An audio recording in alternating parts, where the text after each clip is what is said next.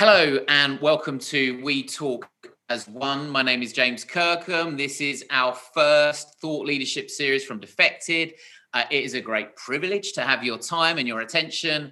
Uh, ultimately, when we think conversation and discourse like this has never been more important. Now, this is bringing together over twenty leaders from across music and beyond to give their time, their energy, their brilliant minds onto a whole bunch of different subjects all around the state of music right now, of dance culture, of promotion, of nightlife since the pandemic. Uh, our aim is to come up with a bunch of practical, a progressive, and some hope-filled uh, thinking, and a chance really to elevate some of the issues and attack the problems as we see them. We're running a series of four panels, um, and our roundtable today is a pretty special one. We've got a great lineup, and we're going to be chatting over the next forty-five minutes about what we're calling promotional pivoting. So this is our a, a little exploration, if you like, in investigating how uh, marketeers um, impact and disrupt the lives of audiences without, say, the guerrilla activity we might have once done, without outdoor media or not as much of it, without simple flyering outside of clubs. Basically, those well-trodden tactics of the past might be being kind of circumnavigated or leapfrogged over. So from social platforms to various bits of smart content, this session's going to interrogate the changing nature of promotion through dance culture since the pandemic hit. It's about new necessary machinations of music promotion, all uncovered. Now, I am joined by Mister Bob Workman, Senior V P of Music Partnerships over at Warner Music, uh, Jide Madioko, C E O of Yoke Network, Uh, a brilliant uh, influencer agency you're going to hear an awful lot about. Nick Lewis, a former colleague, Director of Creative Strategy at Copper ninety. Tom Coxhead, a current colleague, Head of Digital Marketing uh, here at Defected Records. And the fantastic Vanessa Bakewell, who's a global client partner uh, with bundles of experience right in the heart of entertainment at Facebook. Welcome, everyone. Thank you very much for your time. You all all right? You all okay? Hey, it's Friday. Good. No, it's not Friday. Indeed. Is Indeed. It Friday? It's Friday. This is about learning, don't forget. So it's not we're not quite there on the beers just yet. Uh, listen, let's kick off. Let's start with you, Vanessa, if that's all right. Um, it feels to me like platforms like Facebook, but also like YouTube, they've almost found this kind of new sense of purpose that really connected people during the pandemic. We've done stuff together with things like the virtual festival. We can get to millions of people far better than perhaps we ever could. Are you sort of seeing that? Are you seeing this almost fresh sense of worth within the business? And like, if so, how does it all evolve from here? Are, are artists, are labels looking to work even closer with you, for example, to perhaps, you know, get past the problems they're faced with without, say, outdoor media and things like that? Yeah, um, I think even though we're physically distant, it doesn't mean that we should be socially. And I think that social and digital's probably been seen through a new lens. And obviously something that I've talked to partners about for many years is putting digital at the heart of plans. And there's definitely been an appetite um, and a keenness to do that. But for whatever reason, sometimes it hasn't always happened. And obviously, that kind of strategy that's, you know, the appetite's been there for is kind of been forced in some ways or accelerated due to COVID and due to the past year. And a lot of the best practice, I think, that I've talked to music partners about, um, everyone's now doing. um, so, you know, for years I talked about like doing all different types of tweaks, um, you know, or like just really kind of zooming out, really understanding your identity and authenticity and social, like what you stand for, like the essence of like your brand or the essence of you as an artist. And I think there's more of a, from what, from my perspective, there's more craft now to crafting like those stories, like the storytelling, which I think we're going to talk about a bit later. And I'm like seeing some like incredible, like creative. And I always think like the music industry um, anyway has always been like leaps and bounds ahead when it comes to creative. Um, obviously having, you know, on social platforms as well, having to always kind of engage people to kind of get them to tap for sound on as well, unless it's something like Instagram stories. Um, but ultimately, I think what we've seen is an appetite to kind of, you know, work earlier as well. So again, in the past, I think, you know, labels or music organizations, managers would come to us or me and say, oh, we've done this amazing project, and it's, oh, brilliant, but it's kind of all done and there's nothing we can add to it at that stage, and it launches in like a week. So that's very hard for us to add value at that, at that stage. Now what we're seeing is people saying, okay, like twenty twenty-one, like in April twenty twenty-one, we've got this artist and we want to do this on this artist, and here's the challenge. Because I think we show up really well when we can kind of address a challenge or a problem and think, okay, how can we kind of get on the road together, get into a partnership and kind of really, um, you know, do something incredible around the opportunity and the challenge for this particular artist. And I think including all the stakeholders as well. So Not the la- not only the label, but also the manager, the artists themselves, the creative director of that manager. Like, yeah, it's just kind of changed the whole journey. That's really, I mean, that for me immediately sounds positive. The fact that there is a care for the craft beyond just, as you say, whacking it on the platform at the end. Bob, would you kind of agree from your position? Do you deal with platforms in that manner, and are artists willing, if you like, to act in that way? I know you did some brilliant stuff recently with Dua Lipa, for example. Yeah, I, I, it's super interesting hearing Vanessa talk about the the, the sort of uh, projects being brought to her when it's almost too late for the platform, with all of the insight and your knowledge of what's best for that audience in, and in that platform to be able to inform the, the creative. I think we're much, much more, we're becoming much more collaborative with platforms, um, and I think all of this has been massively accelerated, no question, uh, this year. Yeah, we did a, we did a, we've done several sort of TikTok things this year. Um, one with with Dua Lipa, and that was an out and out sort of creative collaboration, because I run a, a unit called W M X, which is was a sort of traditional brand partnerships unit, but it's now putting sort of creative collaboration first, um, and that was a partnership with. with TikTok, a com- you know, a commercial partnership, but very much one where they invested or co-invested in um, a video for Levitating, which is the sort of big current single for Dua Lipa. Of course, Levitating itself is a was a was a trend on on TikTok, and so we kind of spotted that. Uh, ended up working with their creative media agency, Drum, on the, on on on on the partnership, um, and it was quite challenging because actually Dua wasn't automatically on TikTok at that point. She she had a few posts, quite early days for her, and some artists aren't altogether comfortable in that environment. So we had to sort of handhold her through that process, which she's been actually brilliant at, and she's done exactly the right thing, like any sort of normal human being would do. do. She's experimented with it. She's tested and iterated and learned. She's put some f- films up and then taken them down, and you know she's sort of. Um, And of course, all that plays out in the public eye, so it's kind of it, it, it's quite challenging for, for an artist, uh, possibly. But brilliant working with with, with with TikTok and increasingly other other other platforms in a way that I don't think we, my team, did so much before. We tended to work with brands, third party brands, and those platforms, and yet we still do that. We did a Beats uh, partnership with, with with again with TikTok with Ashnikko, um, and the hashtag for that. I mean, it went very quickly up to over ten billion sort of views on, on the hashtag, and created a sort of cultural foundation, I suppose, of popular uh, sort of entertainment, I suppose, on the platform for Daisy, which is now like a like a worldwide hit now. So um, that's been brilliant for them, and and and uh, brilliant for Ashnikko, and brilliant for, for for Beats as well. So I think we're all getting a little bit smarter, a ton more collaborative.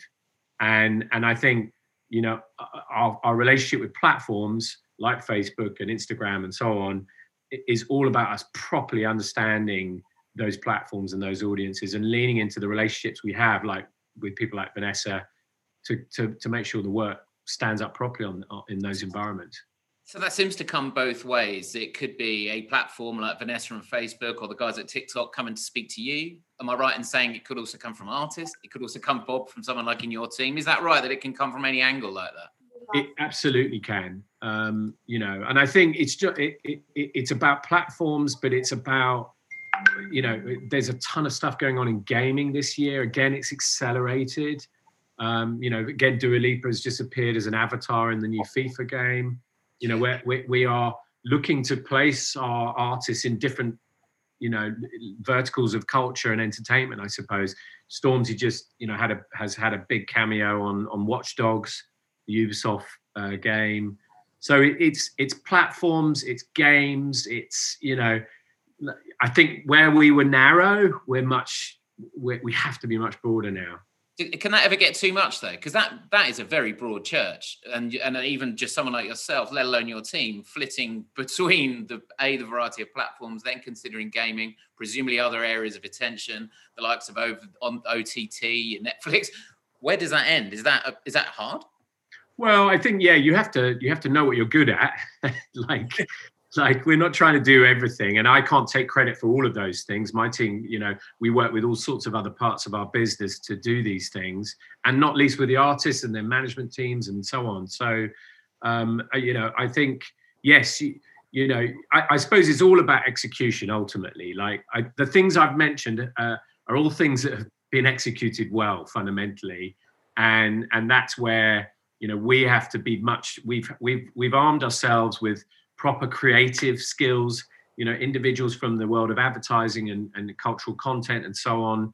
You know, this is part of a big recalibration of our business away from a sort of traditional promo uh, sort of and publicity orientated business to a much more collaborative, much more journalistic, arguably, business. You know, we talk about, everyone talks about storytelling. We've been saying those words for years, but the reality is our business arguably wasn't that good at that until quite recently. Um, yes, the stories play out in promo videos and that kind of stuff, but those are quite formulaic, formatted things.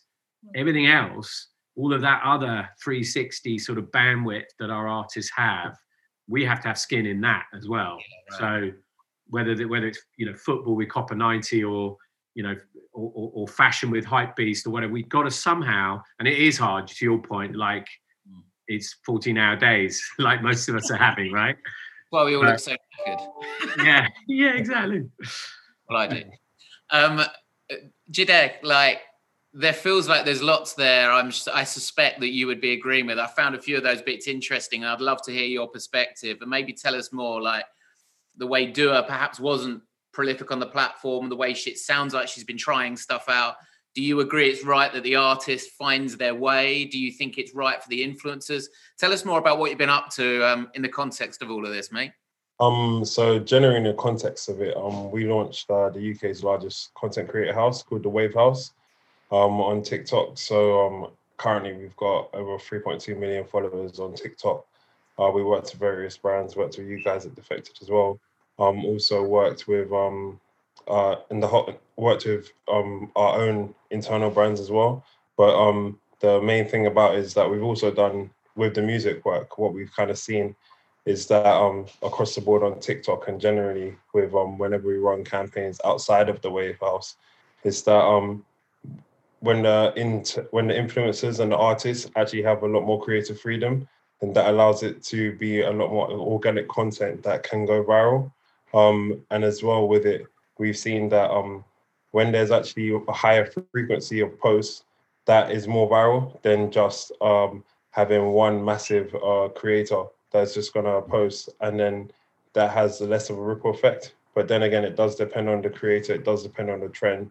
Um, so like there's music artists or um, creators on TikTok already that I've seen uh, recently that every video that they create, it always gets replicated. So I think for um, our music labels, it's about finding the source, the talent that has that ripple effect, the talent that has that virality. Um, and generally as influencers, um, I know that when we're um, creating content, because we do a lot of high scale content, like we've had a roller coaster in the garden, we've had a water, a sixty foot water slide in the garden as well. So it's been kind of crazy, but what I've seen is that um, the the kind of con- the advertiser or the label, it needs to fit the content so that it has the right vibe and it is organic and it does have that virality. Because I think, especially for music on TikTok, the reason why it has such an effect um, on the music, uh, on, the, on the charts and chart positions is because um, once somebody tells a story within a piece of content and that sound goes viral, um, everybody wants to jump on it. Everybody wants to jump on the trend. So um, it's really about having that, um, being able to find a source of talent that will have that effect. Um, so that's that's what I'm saying.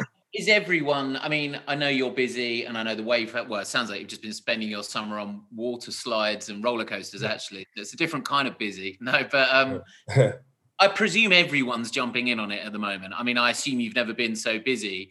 Are they doing it well? Are the influencers managing themselves, managing to sort of explain what it is the activation should look like? Or is, is there a lot of rubbish out there from brands, for example?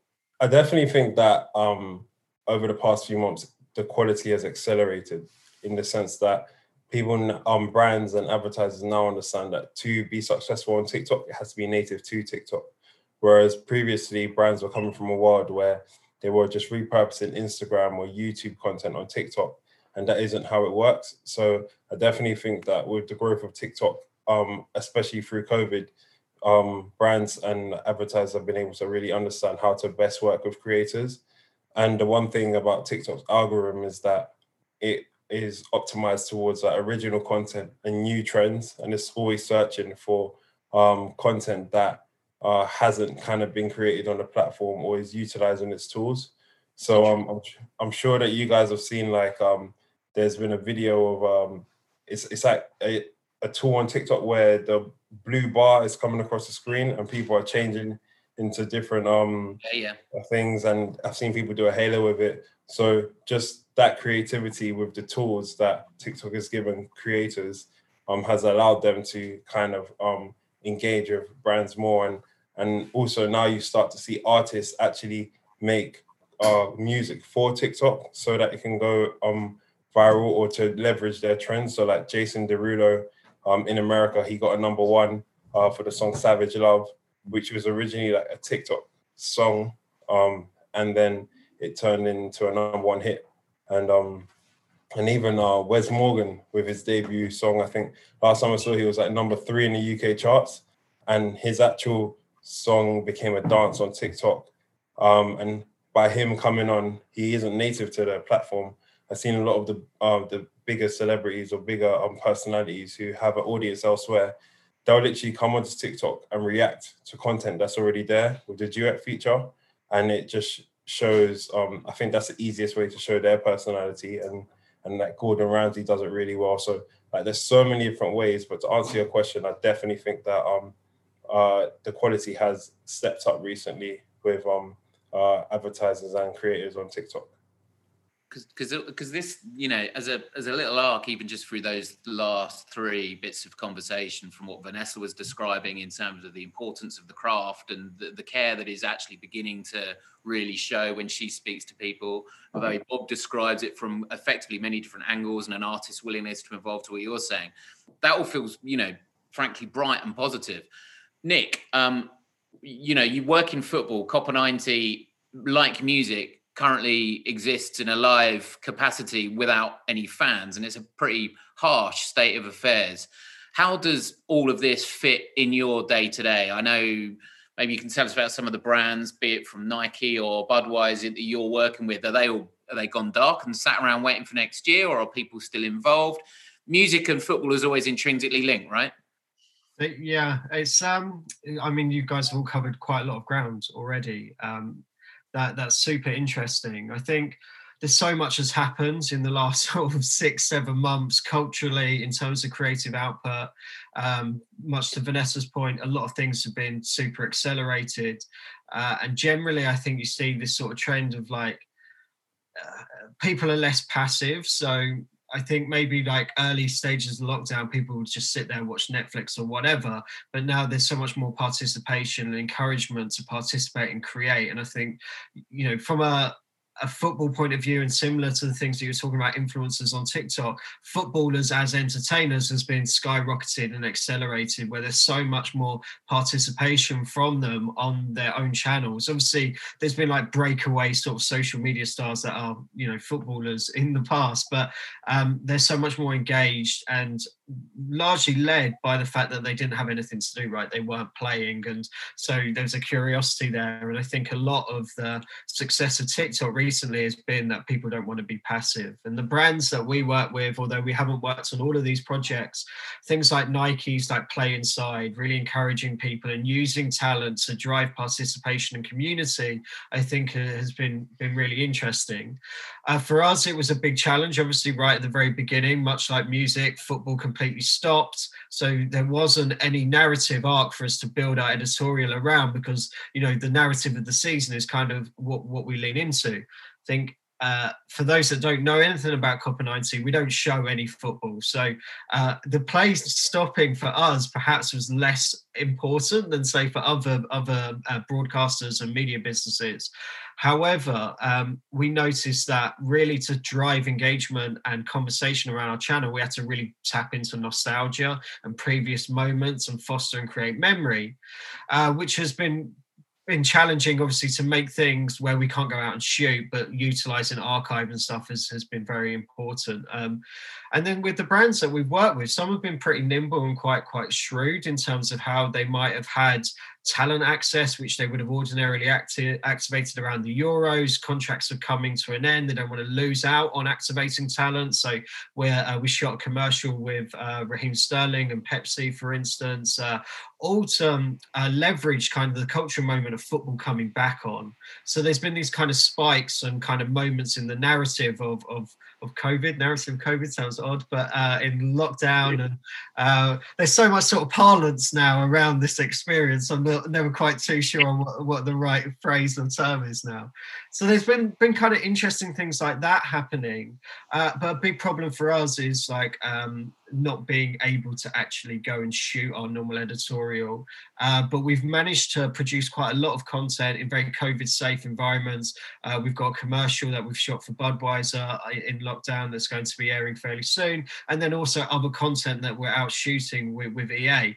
Um, and uh, like with Vanessa discussing about like platform adaptation, obviously we're recording this on Zoom now, the sophistication of having clients abroad uh, and then doing edit reviews over Zoom has been been amazing, but also to plug in talent from lots of different places. So uh, we had uh, a format uh, with E A, Stay Home and Play Together, uh, which was really great, where we had players, again, not doing anything, not playing, but much more willing to participate in, in content that would have been harder for us to get their time. So we had Rio Ferdinand host, like, you know, uh, conversations over games of FIFA. We've done other stuff with uh, with E A and access to talent, but recorded uh, virtually. And I think with hindsight, you look back on some of the things that you used to do or how you'd approach a platform or a problem or an idea um, in Sorry. production. And cool, aren't things really actually a lot simpler than they need to be um, when you can work in, in quite cool, clever, remote ways.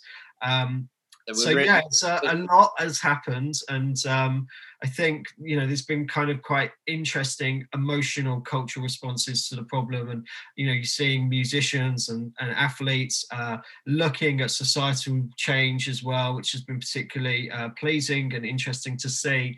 I think there's a, a challenge uh, with footballers, and obviously they um, want to be known for what they do on the field, but I've also realised how big their platforms are during this period, and and participation on social doesn't have to just be frivolous, that kind of, you know, mm. whatever the meme of the moment is type content. And we're seeing a lot of that, uh, which has created a, a, another conversation around football beyond kind of the gameplay almost, or the match. There's some interesting parallels of what you just said. There was a panel last week, which is ultimately about the music, and there were a few elements there, because ultimately you've got a fan base that you've got, albeit there was football, there was a lack of football at one point, but the fan base was still active. The music panel from last week was actually around how, how effectively breaking new music in this time is tough if the music doesn't have an inherent community. Someone was saying, you know, drill is still absolutely massively popular, and afros are a huge influence at the, at the, mo- at the moment. Uh, but without that kind of leveraging of the community, it'd be a real struggle. It's like oh. uh, platforms like Versus and yeah. the things they did with, it, yeah. like uh, Gucci Mane and Young Jeezy, like that yeah. moment wouldn't have really happened without the adoption of kind of the tech and this kind of synergy between all of these things coming together to create something that's like super standout. I think perhaps, and you guys would know better than us, but we see Uh, more willingness from footballers to be involved in certain projects, and I presume artists now are much more willing to, to do things, um, but there must be a balance as well. You're a footballer, you're a musician, you make music, you're not an influencer per se, uh, the same with a footballer. Well, I think an interesting point on that, which talk about like the crossover of the two cultures and a brand doing it well. I don't know if any of you saw it, but the Puma football thing that went out the other day with Antoine Griezmann uh, dancing to the Mufasa now video that we call it with the M K Nightcrawlers thing. They've obviously seen that Griezmann's a massive house music fan. That video has been going viral the whole year, um, and have seen it and taken it and done a thing on Reels and TikTok that's ended up going viral. So in terms of like a brand doing something very clever and moving quickly, um, I feel like, yeah, saw that the other day and I thought very interesting that Puma have done that with Griezmann and ultimately dressed head to toe in Puma. So the millions of people that have now seen it associate that record, that music and et cetera with, with Puma. So Tom, I should have known that you'd get Mufasa into this somewhere along the line. You probably He's actually to... going to come later, but he's he's come earlier than expected. You might, you might need to explain this properly. I'm pretty sure that's all you do now is play that same video. I'm joking, but can you explain a little bit about, because what underpins that is community. Is a very, very fervent, slightly mad, very vociferous community. Can you explain the importance of that when, frankly, you do drop a piece of marketing or you do drop a piece of content that you do on any given day? Um, I mean, just on the Mufasa thing, I think it's a good example of like understanding community. I mean, that, that video popped up at the towards the end of last year. We posted it, and then on the first Friday, but it is because there'll be a lot of people. Who, there'll be a few people left in the world who've not seen it. Tom, about four. In Mufasa, Mufasa, aka Cousin Skeeter, is his Instagram name. Um, he's from Virginia. He has this amazing outfit, yellow shirt, red shorts, um, and he he does dances with with loads of different records. But there's a record that he danced to, which was Nightcrawlers Push the Feeling on the M K mix. Um, and we posted it. It went viral. But then on the first Friday of twenty twenty, we posted it and was like, oh, we might post this every Friday of twenty twenty. Little did we know, obviously, what was going to happen in twenty twenty. Um, and it has become a thing. I mean, it's had sixty-two million views on our Facebook. Um, if we don't post it on a Friday, we get about fifty messages from people being like, where's the Mufasa video? Um, but obviously in a time where there's so much negativity around, et cetera, it's like we, we've harnessed like a positive thing that is very relevant to our audience and and kind of own that a little bit. And rather than just leaving it as a piece of social content, we are now speaking to Mufasa. We're going to do a video with him, um, M K, who produced the record, and uh, two people who did variations of that one, including um, a young girl called Daisy, who has prosthetic legs that I think that's had about nine million views on our Facebook. So obviously during a time when there are, there is so much negativity out there and stuff, it's like been a real shining light of kind of how something digital and virtual, which obviously that video came from, can make so many people around the world happy. Um, and I think that's a really important thing at the minute. There'll be a lot, there'll be a lot of people, hopefully there'll be a lot of people who see this and, and watch this. Some of them will be perhaps early stages of their career. Tom, maybe also explain when you're a brand like that you effectively run on a platform like Facebook, how much you actually listen to that audience and how much, you know, because I, I think I've been on record before as saying people have no idea that the morning after the first virtual festival, the only reason there was another one was we all sat there in our respective homes reading comments going, yeah. oh, Christ, we need to do one next Friday as well. And that genuinely was the way it kind of worked. But can you explain about how you genuinely listen and interact with this? The Facebook audience is a really good example of a fairly passionate bunch. I think I'm very lucky that I am the audience, uh, albeit slightly older than probably people who are going out to their first raves and stuff now. But like, I, I am obsessed with house music, as I was football when I used to work in football as well. And it's like, I think you have to, when you're running channels or when you're like engaging with people, I think if it's not real and you don't get it, people are going to pick up on it straight away. And I think... yeah, everything that we do, no matter what it is, whether it's a tweet or a Facebook post or an Instagram post, has to be some sort of kind of meaning behind it. So I think it's like, I, I always look at the kind of pillars of it's got to be inspirational, educational, cool, or positive. And I think if it's none of those things, then it's probably not worth doing. Um, And I suppose an example of that, James, was like, I posted a few shuffling videos back in the day when I first started Defected. Um, and this isn't any offense to anyone who shuffles, because I know there's a lot of people out there who do, but like people on our Facebook didn't like it and were like, this looks stupid, this is da da da, et cetera, et cetera. On the side of that, we've obviously shared a lot of house dance stuff, and the house dancing community is very passionate, important, and culturally relevant. Um, people in Japan dancing to house music, South Africa, America, et cetera, et cetera. And we've kind of worked with those kind of key dancers um, to really elevate that as a thing. And I, th- I think that's an, an example of like, when we did the shuffling stuff, it just people just didn't like it. And you've got to understand that there's a reason for that. Um, and they love the house stuff because it's real, you know? Um, is, I, it, is, is it about that realness, Tom? But pure and simple. So when, it, you know, we're talking about, we've all mentioned storytelling, I think once in this already, is it just about telling the truth, being Uh, you know, honest in the way that we kind of craft that message or tell that story, would you say?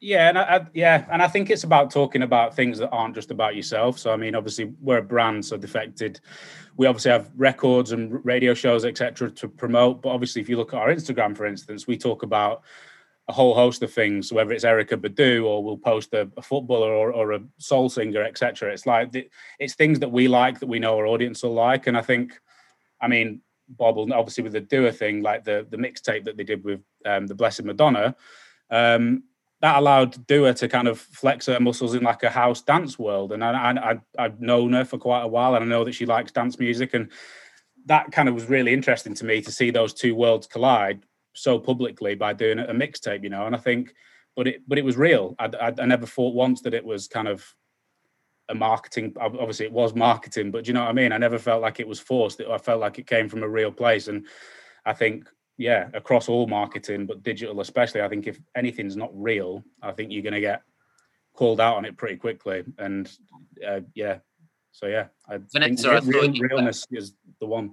I saw you nodding furiously along there, Vanessa. Would you say that from the other side of the fence? Would you agree? Irrespective of Defected, but I mean, just in general kind of, you know, your do's and don'ts, does that make sense in terms of that honesty and that crossover that Tom's just described?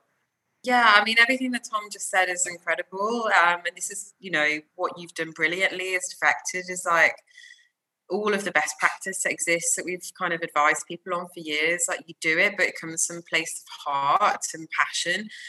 Um, you know, even like, Tom, when you said about when you post, like, you know, you've got your certain principles that you think about when you post, like that's just like the essence of your brand and social, but not every kind of artist or music organisation can, can kind of speak to that or articulate that. I mean, there's like the artists that have been signed for years or new artists and you're like, what's your essence? What's your narrative? What do you stand for in social? And they don't know.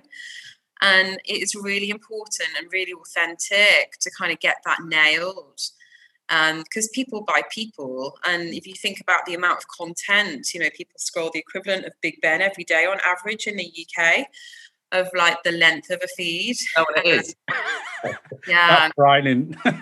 So, you know, you think about the amount of personal content from friends and family, like you can't always be selling on social. And I loved what you said as well about how, you know, it's not just about you, it's about like your lens on the world because too much choice is paralyzing as well. Like there's a lot of content out there.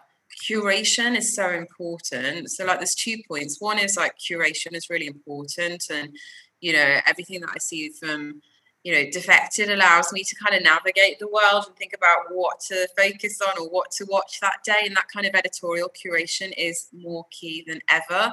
And I started my career in press, in music press, like Mix Mag and The Face and so on. So, you know, I've always loved like editorial curation. I think it's really important. And then the second point as well is like cultivating your community. And, you know, when I've seen everything that you do, um, both before kind of lockdown, anyway, over the years, um, and since, it's like having that personal touch. So, you know, I've got pushback for years, some, you know, people within music um, saying, oh, we haven't got time to give, like it's so much time to kind of like, you know, think about social. And I understand like there's a million different like digital partners or above the line channels, like there's so much going on, but you see like how amazing it is, you know, like years ago before the internet, like when I was growing up, like I used to buy smash hits, so that's the closest I could get to kind of like a, a pop star, if you like. It was quite distant. And I think, you know, what you said about like reading all of the comments and allowing that to inform strategy and responding to everybody as well, because, you know, we see that we see that you get like enhanced reach um, when you take the time to respond to people, and it really like surprises and delights, you know, fans. And I think, you know, cultivating your community is so important.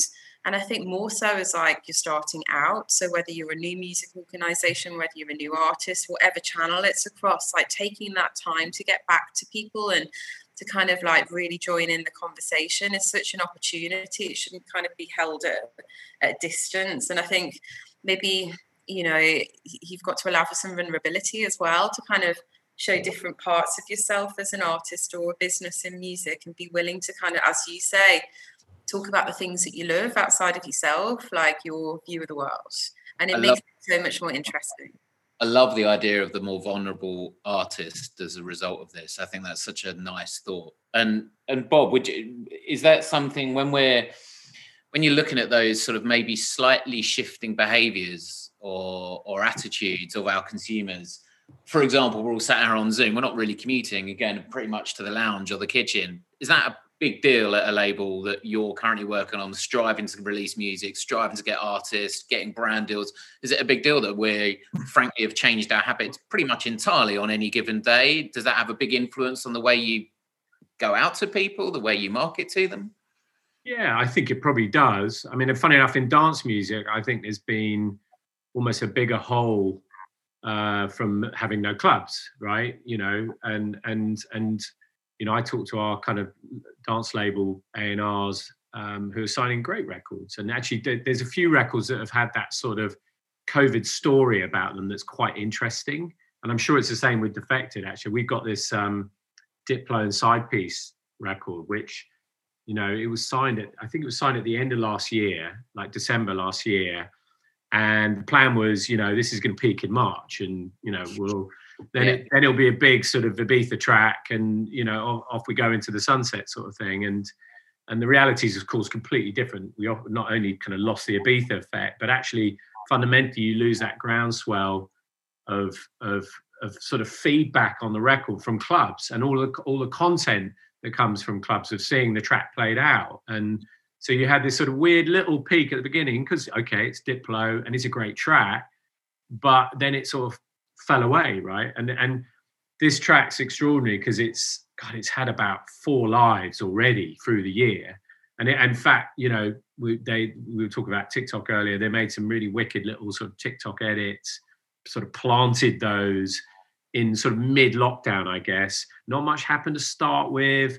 And then I think it was Perry from Diversity posts a, a dance. Yeah. And and it gets like one hundred ninety thousand like creations and like hundreds of millions of impressions, and now it's sort of a hit, right? And it and it's sort of come through. I think today it went on the Capital Radio Dance playlist. Really? You know, wow. And it won a Grammy earlier this week. Wow. So all of this stuff that sort of seemed almost impossible in March has sort of come come around again, and then we've still got clubs to come. So when that track that you've been confined to your headphones sort of thing, wait till people hear it on, you know, in a club, and it will have another life all again. And so the reality, there's a ton of music like that that's going to have going to have to be re-released effectively, or you know, re- repurposed down the down the track, which I think's um, fascinating. Again, um, yeah. with, my, with my glass half full, there, it's like the cream rises to the top. If the record's good enough, it will find a way. We've got so much, right? Even on this call, so many platforms and channels and places and influencers. Yeah. The chances are it will happen. It might just take time. I think that's a really interesting point. Yeah, oh, Dutch Valley is an artist that's been launched in, in lockdown effect, effectively. And in fact, he put some dates on sale for May, I think, and they sold out in like minutes because, let's face it, all the people who've fallen in love with him during this period have never seen him play live. They're like, oh my God, imagine that, you know? So... Yeah. Um, but I think the labels have actually functioned remarkably well. There's no hiding on a Zoom call. It's like, you know, it's uh, everyone's very focused. Um, so I think it's been, I think it will change all sorts of things going forward. Yeah. Uh, Do you know? Def- go yeah, on. Go on. No, I definitely like to say, because um, one thing being like a huge Travis Scott fan myself, like literally since back in the days when he wasn't releasing music, I think that um, definitely for music labels um, and newer channels kind of having those moments, because he did um, early in the year, Travis Scott times Fortnite, and like I actually was, I went on YouTube, actually watched the actual video, even though I don't play Fortnite, but I think that um, given like the audience and uh, fans new experiences, um, especially through like the the different virtual mediums and like especially in games as well, um, I definitely think is um, a huge opportunity for. Um, so exciting! Those platforms like Discord and Roblox are like kind of these weird, but I I have really no idea of how they actually yeah. work. But when That's I read about them and see them, it's it's fascinating. That virtual experience is now like skyrocketed, and people like Travis Scott obviously have been really, really at yeah. the heart of, of those moments. Really, that um, I that might have happened anyway, but like. Yeah. Um, yeah, yeah, totally.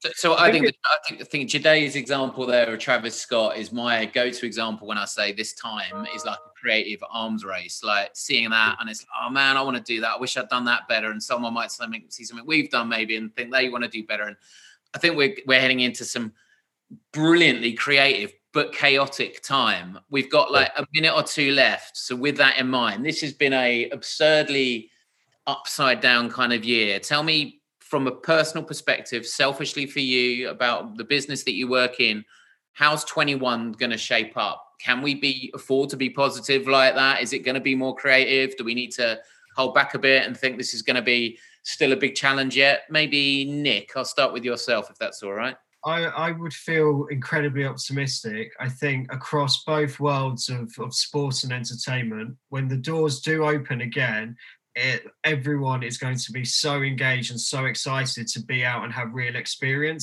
We've got a Euros that's going to take place. Hopefully the final will be in London, and it will probably be one of the most exciting summers. Every small event, every pub gig, every festival will be like the hottest ticket for you. And I think for me, that's really exciting. And to, uh, to Bob's point, but also with like bands like The Vision, they were like the perfect antidote to all of this. And I would love to be able to see and enjoy those records live. You know, instead of in my kitchen with a Negroni. yeah, no, no one wants to see that. What about you, Vanessa, for twenty-one? What is, what's it got in store? Are you feeling hopeful? Yeah, definitely. Um, I think that um, people will be resilient and agile more than ever. Mm. And um, obviously from my perspective, like working with all different types of um, music organisations, from classical to dance to pop, to back catalogue, to everything, like everyone's like put digital at the heart. So I think when we come out of this, like you're saying, the door's open and, and the demands there, everyone's going to be like, I'm there, like, you know, on people's phones in the most optimised way ever.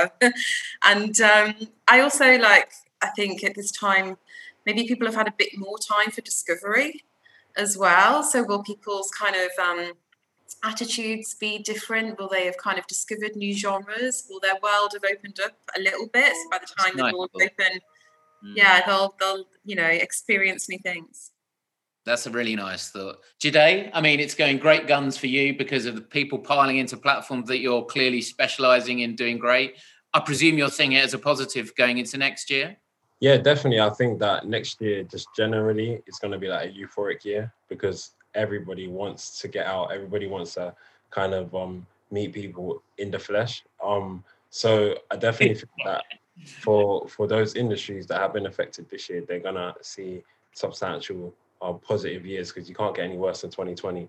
Um but at the same time, I definitely think that um for for ourselves, like on TikTok, um the platform's only gonna continue to develop because um as they have more data and start to build out their um their offerings for advertisers, you can only really benefit a lot more from it. Um, so for us personally, um, I'm pretty optimistic um, about next year, and just generally, like um, I think next year is going to be um, a good year for us all.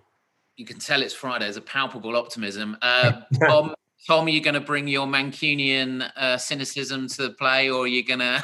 Actually, uh, it's actually Chorley, James, so it's not Manchester. um, I just, yeah, I mean, I could probably talk about it for ages, but I think Bob's point is super important about like club records and, and dance music and stuff. I mean, it, it has to come back. And I, I think it's a shame that so many amazing records, whether it was the Diplo and Sidepiece record or Boys Noise Mainline that came, didn't get the kind of support in the clubs that it deserved. And I mean, I know it'll make my job easier when we're back in a club. I could take a video of a record going off and post it instead of having to come up with ten ideas to promote it. Um, but I think like, uh, yeah, I think people are going to have to continue to be agile. And I think like Vanessa said, like, it'd be interesting to see which artists come out of it best. Cause I mean, for my last point for me, like Bob Sinclair, he um, nailed it. I mean, as soon as kind of lockdown started, he did a live stream every single day in vertical. Um, it was very personal. He was agile. He was talking to people. And it was like, it was the, he was the hero of dance music in lockdown. I'm not saying he'd kind of moved away from it or not been as relevant or whatever, but like when we come out of it, it'll be interesting to see like how someone like that who's such a legend who reinvented himself on digital during lockdown, how that kind of affects him Uh, in the flesh, I suppose, and like with his bookings and stuff. But yeah, I mean, here's to hoping, because uh, I think, yeah, we we want some records that are going to stick in people's minds forever for the right reasons next year, rather than, no offense, a TikTok video or something. It needs to be, it needs to come back to being real, which can then be shown on digital in, in the way that we know it, it can and should be. Some lovely points there. And last but not least, well, he's an eternal optimist anyway, Bob. What, what do you reckon, mate? twenty twenty-one, tell us. You know, it's, it's so true. I just realised that Tom was talking about um, Nightcrawlers Push the Feeling on, and I, I worked on that. I was a plugger on that in the nineties. So basically, you'd be doing nothing with that. We're not for me. So, amazing. So that's, I'm massively that's aging myself, obviously, but send me the cheque. I'll be happy. You're welcome on the sixty million. That's what I'm looking forward to, is that cheque. um, No, no, in, in, in all seriousness, I'm looking forward to love, basically, a lot of better behaviour amongst us all globally. Um, I am an optimist. I, I think we've learned a ton about ourselves and our communities and our countries and our leaderships and all sorts this year. Um, you know, I, I hope that we see a continued attacking of the diversity and inclusion problem, Uh, sustainability problem, all of that stuff. And I think we will, because I think, again, the accelerant that has been the pandemic is just is firing us into that. And, and I think if we don't sort of take up those batons properly and run with them, then we'll we'll regret this time deeply. Um, but I'm excited about that. I'm, I'm, I'm and I'm sort of weirdly looking forward to Christmas. On that lovely note, I don't know about lunchtime and learning. This is like Friday feel good. That feels very, very good. If this was a live audience, you'd be getting a big round of applause. So thank you very much, Jide, to Vanessa, to Nick, to Tom, to Bob. It's been a brilliant panel. I hope there's a whole bunch of stuff for people to learn from. I hope it's been constructive, and people can look back on Defected's LinkedIn page, Twitter, and all sorts to see all of the panels on this We Talk With One series. And on that note, we hope to see you all properly in the flesh very soon. Thanks, everyone. Thank you. Thanks, James. Thanks, everyone. Bye. You're amazing. Thank you all so much. Bloody hell. I feel like I could go and run a marathon now. You've properly, properly, give, properly given me a nice positive boost on a Friday afternoon. Oh, well done, mate. Great. Well, have a beer, James. So much for your time. Anyway. Thank you very much, James. Take care, all of you. See you later on. Yes, yes. Have a good afternoon. Bye-bye. Bye.